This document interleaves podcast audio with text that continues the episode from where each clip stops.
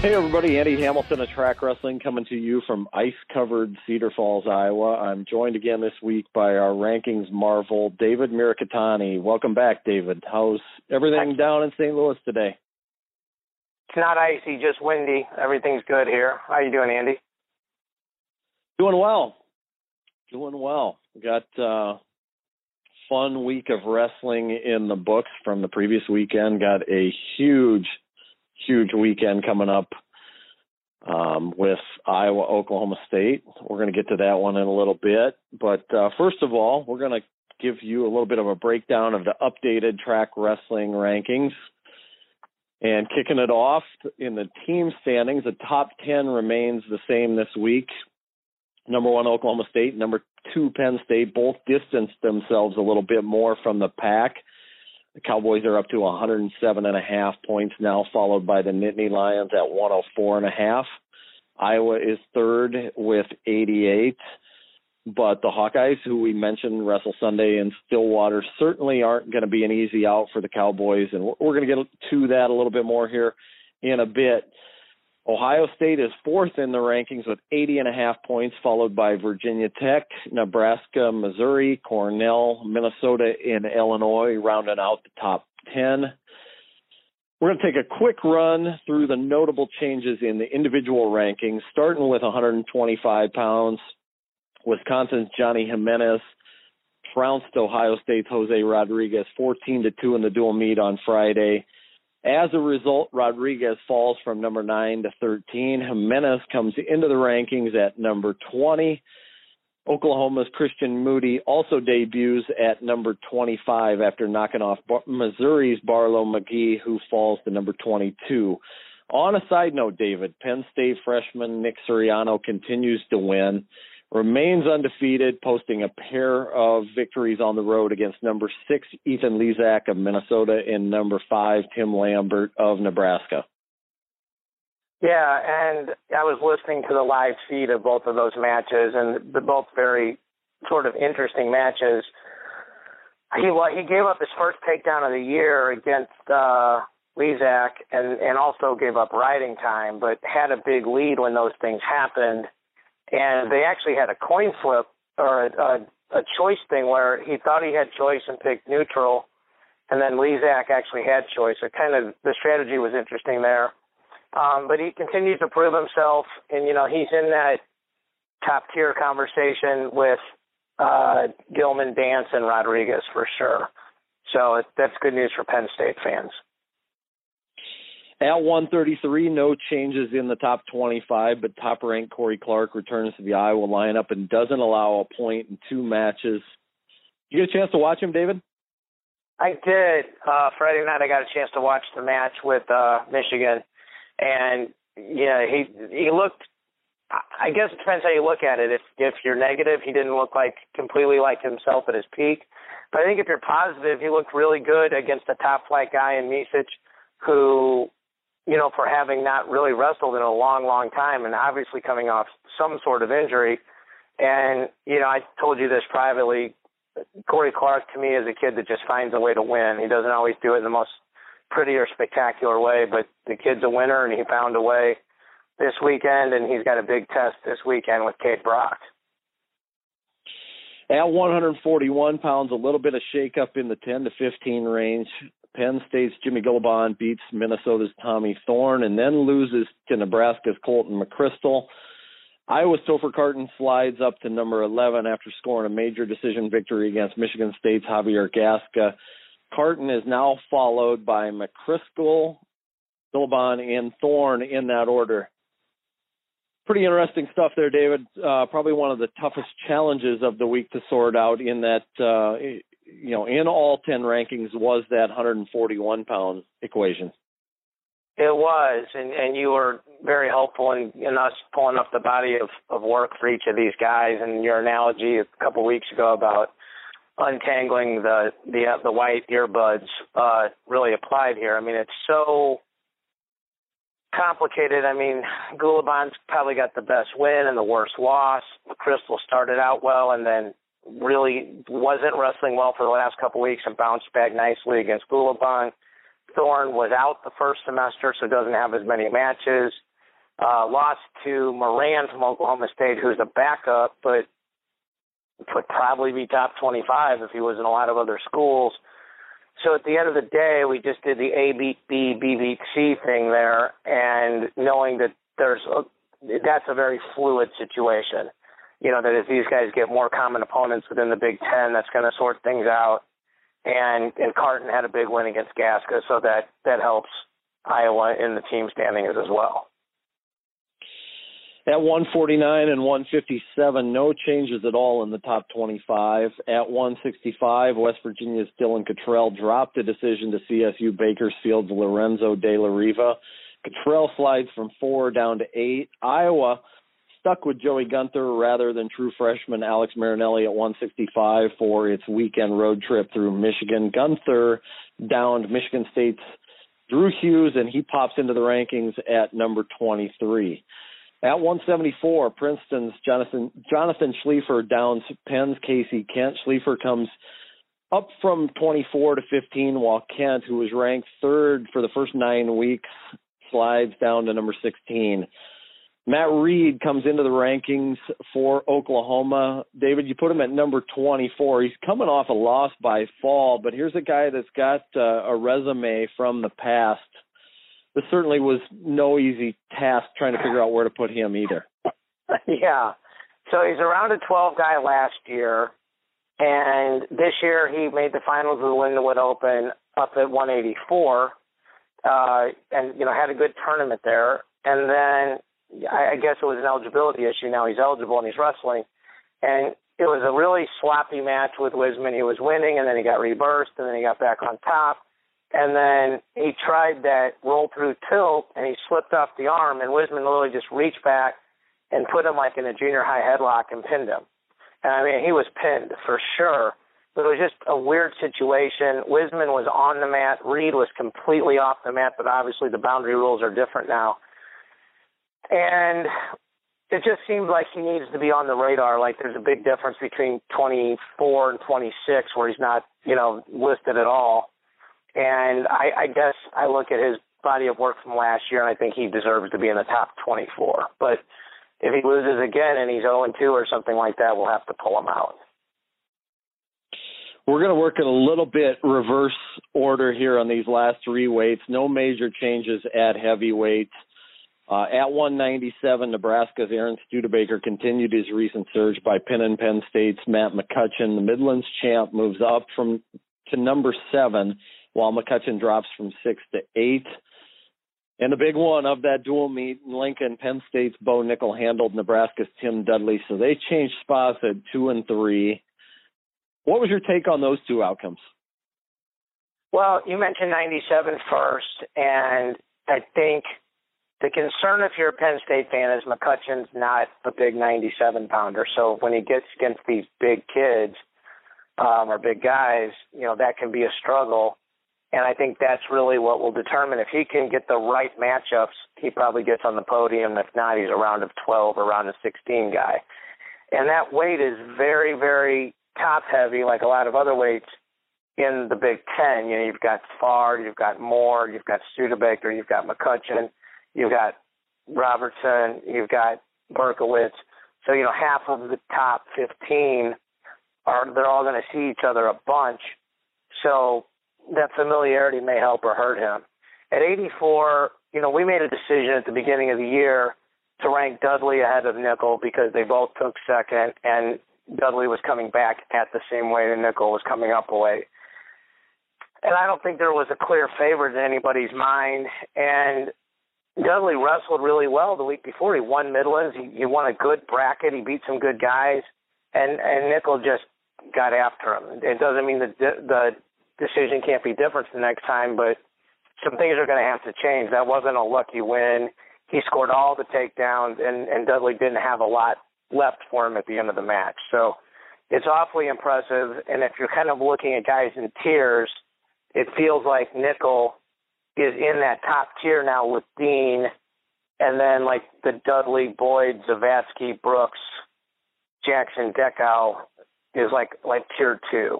So it feels like Miles Martin, as good as yeah. this weight is, yeah, Miles Martin, but he's clearly not wrestled great, you know, this year. But it feels like at the beginning of the year, there was all these All-Americans. Miklas was in the weight. Abenader was in the weight. Um, and now it feels like you kind of know what the finals are going to be if they all wrestle the way they have the rest of the year. Well, shifting over to the team side of things, we've got a big one coming up this weekend, and we've been talking about the schedule that Iowa has in front of it for January for a couple weeks now.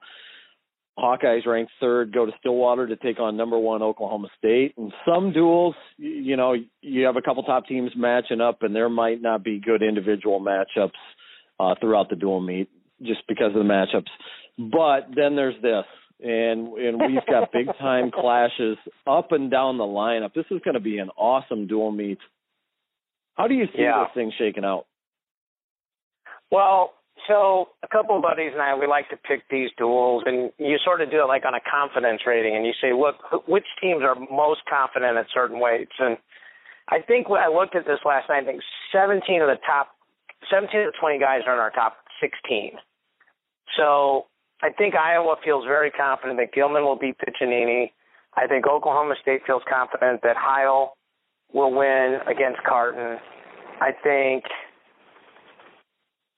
Iowa probably has slight confidence about Sorensen over Colica just because he never lost to him in folk style. Even though it's two and three in the rankings, it wouldn't be a big upset. I think right now, if you're Oklahoma State, you have to like Chandler Rogers against Gunther.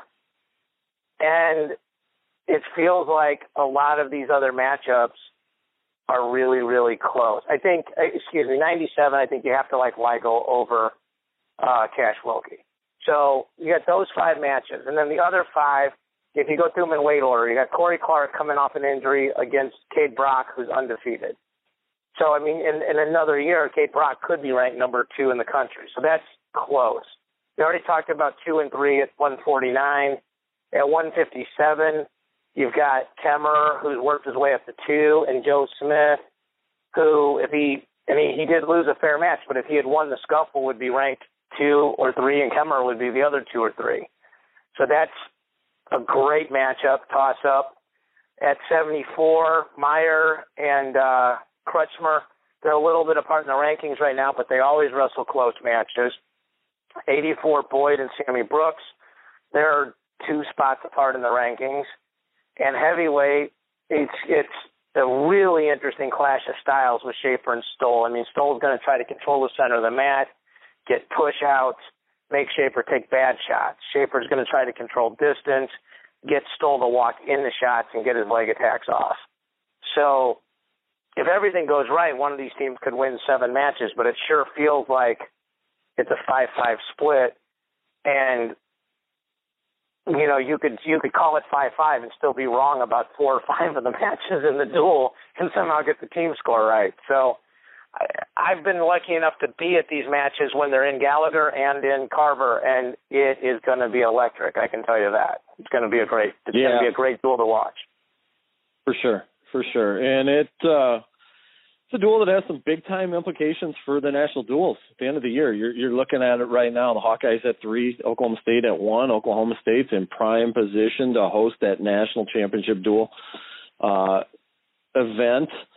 Iowa, as we mentioned, with Penn State, you know, Oklahoma State first, Penn State and Ohio State coming up. The Hawkeyes trying to work their way up into it. The potential that uh, – you know, if, if Iowa can knock off Penn State and uh, and Ohio State, that we could be seeing this thing all over again in, in five or six weeks, which would be uh, would be incredible as well. But uh, certainly that's a long way off. And, and as I mentioned, Penn State and Ohio State have a big say in that as well. Um, Oklahoma State, uh, but they look to be in the driver's seat on the other side, on the non-Big Ten side now with uh, Missouri dealing with a lot of injuries. Uh, Virginia Tech could probably, possibly, you know, sneak in there yet, but uh, sure looking good for Oklahoma State on that side of things. Most definitely. And then the other thing that people may not be aware of is how much this can impact the seeding at nationals. I mean, if you would take one thirty-three as an example, the top four guys right now are all in the Big Ten. So the winner of the Big twelve, let's say it holds the seed and it's Seth Gross against Brock. If Brock were to win against Corey Clark and win out, and Corey Clark wins the Big Ten, Cade Brock's the number one seed at Nationals. I mean, that's how it would yep. work, because Clark, because everybody else will have lost. And you go from a guy who's in the six hole to the one hole. It, it, I mean, there's no easy matches, but you certainly want the easiest path that you can. I mean, then there's several weights like that. And it's, and it's obviously the guy that's at the top that has more to lose. I mean, Topher Carton has gotten into the rankings. If he somehow beat Dean Heil, you know, that would have been huge. It would be huge. We looked at forty-nine, and when Sorensen went into overtime with Oliver in the Midlands finals, I mean, I was watching that. I'm like, if Oliver beats Sorensen, it's very possible that the winner of Oliver Le'Veon Mays gets the number two seed at Nationals. You know, I mean, it's just, there's a bunch of implications like that. You know, the same thing with, you know, where does Joe Smith slot in based on winning or losing versus Kemmerer? You know, because if you're at that weight, you want to be two three. You don't want to be four five on being the same side as Nolf. And a bunch of these things, I mean, we do the rankings, but we don't really do team rankings. We just rank ten weights and then, you know, use the Google document to sort it out. But there's a bunch of these things where it's going to change teams, you know, teams' brackets. And I get coaches, they have to say, look, we just got to wrestle right. We can't control the brackets. And they're right. But it does make a difference. Your path to the finals, your path even to the semis, where you get guaranteed points, is huge. And a lot of guys wrestle free and easy once they know that all they got to do is make weight in the morning and they're in the top six. So there's some, the thirty-three match is gigantic for for the the seeding. There's a bunch of weights that are like that, and and heavyweight's kind of like that because, you know, even if Snyder and Medbury are one two or and Neville's, I mean, you never know. Sam Stoll could sneak in there, and if Schaefer gets a win over Stoll, that's huge for him, and it's actually really big for Jacob Kasper. Jacob Kasper is a huge Austin Schaefer fan this weekend. So, I mean, there's a bunch of things like that that will really impact the brackets at Nationals, and, you know, if you're a guy that likes all this stuff, it's just fascinating to see where all the chips are going to fall. Well, we got a, a potential big one uh, down at Virginia Duels. You can watch the Virginia Duels on Track Wrestling this weekend. uh, Virginia Tech is in that field. Arizona State is in that field. We may see a big one with uh, Epperle and Zahid Valencia, one seventy-four pounds. Um, you know, we didn't get a chance to see that out in Vegas, uh, but uh, you know, hopefully uh, at some point this weekend we get to see that matchup. What do you? Uh, what else do you have your eye on for the coming weekend, David? Well, that's that's a big match. That might be the biggest match of all of them. Um, this week on Match Hat, we're talking to Mike uh, Dixon from Old Dominion. So I'm hoping we do the reverse Sports Illustrated curse, and Arizona State, Virginia Tech, and Old Dominion all make it into the top three or four. Um, but there's a lot of, you know, interesting individual matchups. I mean, you got, like, I mean, Nathan Kraser, the kids from Bucknell. You know, O D U's got a couple guys ranked in there at eighty-four and ninety-seven. So those duels are really interesting. And then there's some other just kind of sneaky good duels this weekend. I mean, Wisconsin, Nebraska is a sneaky good duel. Um, and then Ohio State and Illinois, especially at one thirty-three, you and I were talking about that. That's a great duel. There's just a lot of these matches where, again, I don't really look at the team who wins the duel. Like, you know, Missouri lost to Oklahoma last weekend, but they had a bunch of guys out of the lineup and didn't make weight, stuff like that. It really didn't change the team rankings or the individual rankings that much. But I look for the individual matchups, and that's why the duels like Iowa, Oklahoma State are so fascinating. And there probably is the all A C T, S A T matchup this weekend with Stanford at Penn. So there's a lot of sixteen hundreds and thirty-sixes there. So if you get Northwestern in a tri-meet there, I think you'd have it just about covered. So, yeah, um, but Harvard. Again, just a lot more.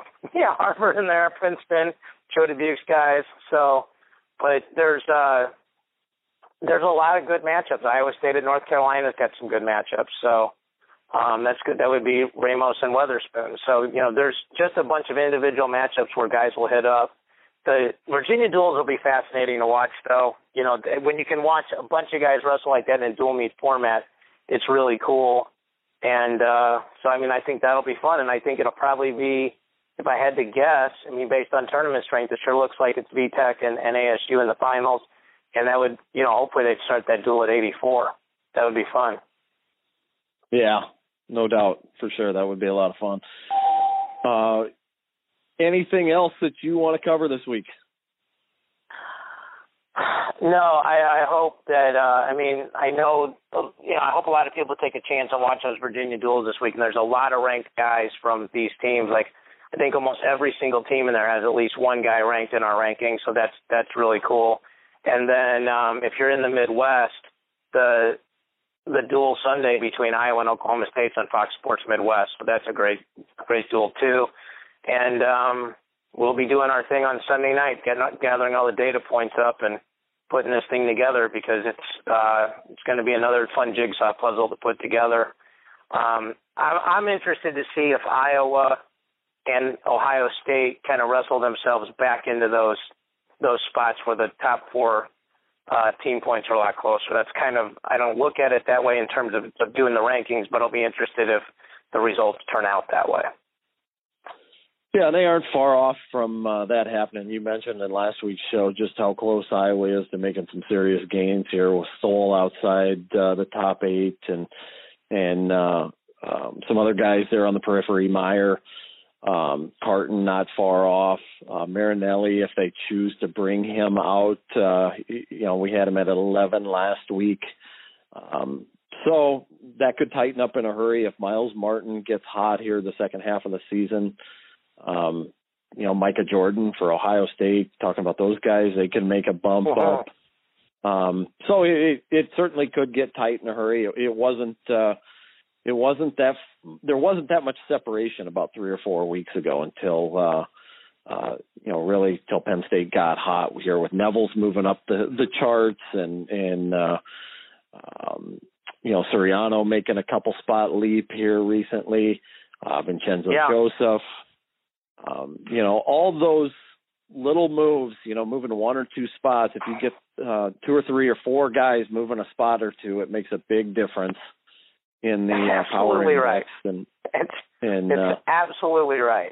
It's so crazy. And, and people that don't follow the numbers, I mean, like when you watch those do or die matches and those guys jump, that's, that's a three point, three and a half point match. It's like when you go from the quarters to the semis, that's seven points.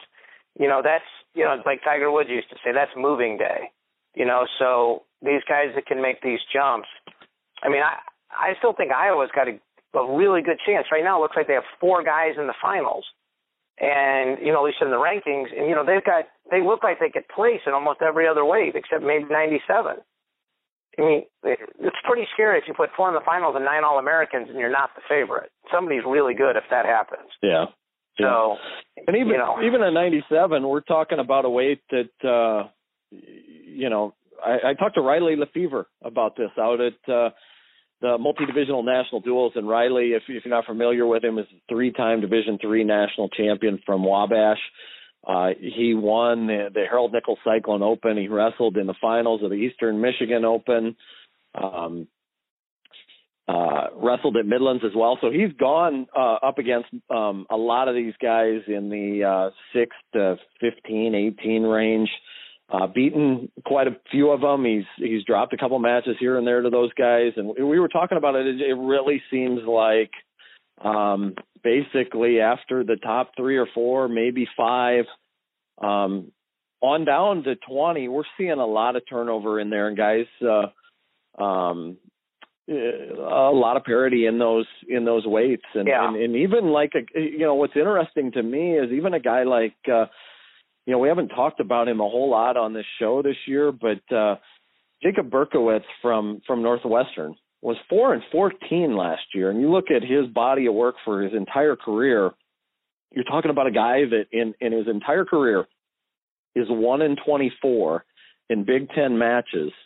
And he's turned it around this year, and he posted a win over Brett Harner. Uh, he pinned Brett Harner at Midlands. He, he came back, finished eighth at Midlands. Um, he's posted some other wins against ranked opponents. I think, uh, you know, we got Berkowitz sitting there, I think maybe at fifteen this week in the rankings uh-huh. at one ninety-seven. So, um, you know, a, a guy that I'm sure has made some progress in his career, but it also speaks to the parity um from that yeah. uh, outside of, of that really, uh, you know, outside of Jaden Cox and Brett Farr and, and, and even Jared Hott, in there, and Colin Moore has made some progress as well. And you mentioned Weigel, but these matches are close.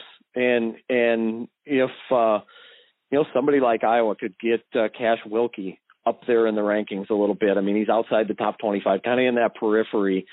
Um, also with, you know, we saw McCutcheon, you know, guy comes up as a, their backup eighty-four pounder for Penn State. And within, you know, I think two, three weeks into the season, yeah. after he decides, you know, he's no longer going to butt heads with, with Bo Nickel anymore, I'm going to go up to one ninety-seven. We see him make a surge all the way up to number six. So that's a weight that really is sitting out there waiting to be had for uh, a team to make a move in the, in, in the team rankings. Well, we saw that last year with Pat Downey, right? Like, I mean, he wasn't on anybody's radar. Obviously a really talented guy, but, you know, didn't even make the finals of the Big twelves. And then not only the places really. Yeah. The Big twelves, yeah. Yeah, and, and the Big twelves, right, not the Nationals, the Big twelves. And, you know, comes in and not only places but pins guys. I mean, you look at, like, Brent Harder. He started the year at four, and he's at sixteen now. I don't think anybody would be surprised if that guy placed. And whenever you say there's a guy who's not in the top eight that's going to place, by definition, you're saying somebody who's in the top eight isn't going to. So that's a really important weight for Oklahoma State and Ohio State in particular, because they're the ones that are ranked the highest there, and they need to hold serve, you know. And, you know, they like, you know, McCutcheon, there's a huge difference between being ranked eight or nine. And there's mm-hmm. really not much difference between McCutcheon, Roeder, Beasley, you know, they're all nip and tuck there. So it's going to be really interesting to see who wins those those one-point matches. And, again, in a lot of these weights, like you said, where there's parity, it's the, the draw will determine a lot. You know, I mean, we're looking yep. like, look at eighty-four. Pat Downey's, again, he's ranked tenth. No one would be shocked if that guy placed. But if he places, there's – I mean, we still have ten All-Americans at that weight. That's insane. Mm-hmm. I mean, yep. yeah. So there's going to be a lot of good wrestling, and it's going to sort – a lot of it will – I don't even know if it will sort itself out. Um, but it'll, it, it all comes back to what we talk about. You have to try to rank on body of work and not rank on just what you think is going to happen, because that's not, the second part isn't fair. You have to reward guys in the rankings with what they've done, and that's, you know, how they should be seated. That's, I think that's the fairest way to do it, and we try our best. Well, hey, that'll do it for this week's edition of our rankings breakdown. Thank you, as always, David Mirikitani. Thank you, sir.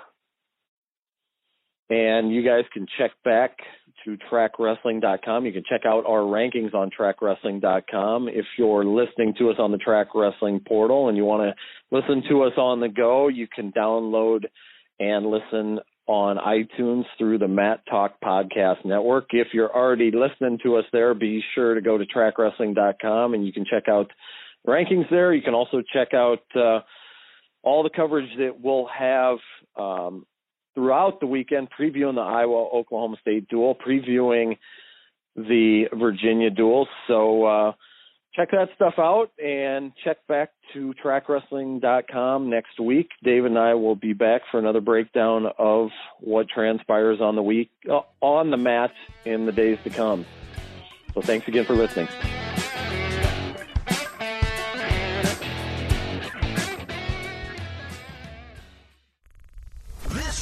Is part of the Matt Talk Podcast Network. For more wrestling podcasts, head over to matt talk online dot com.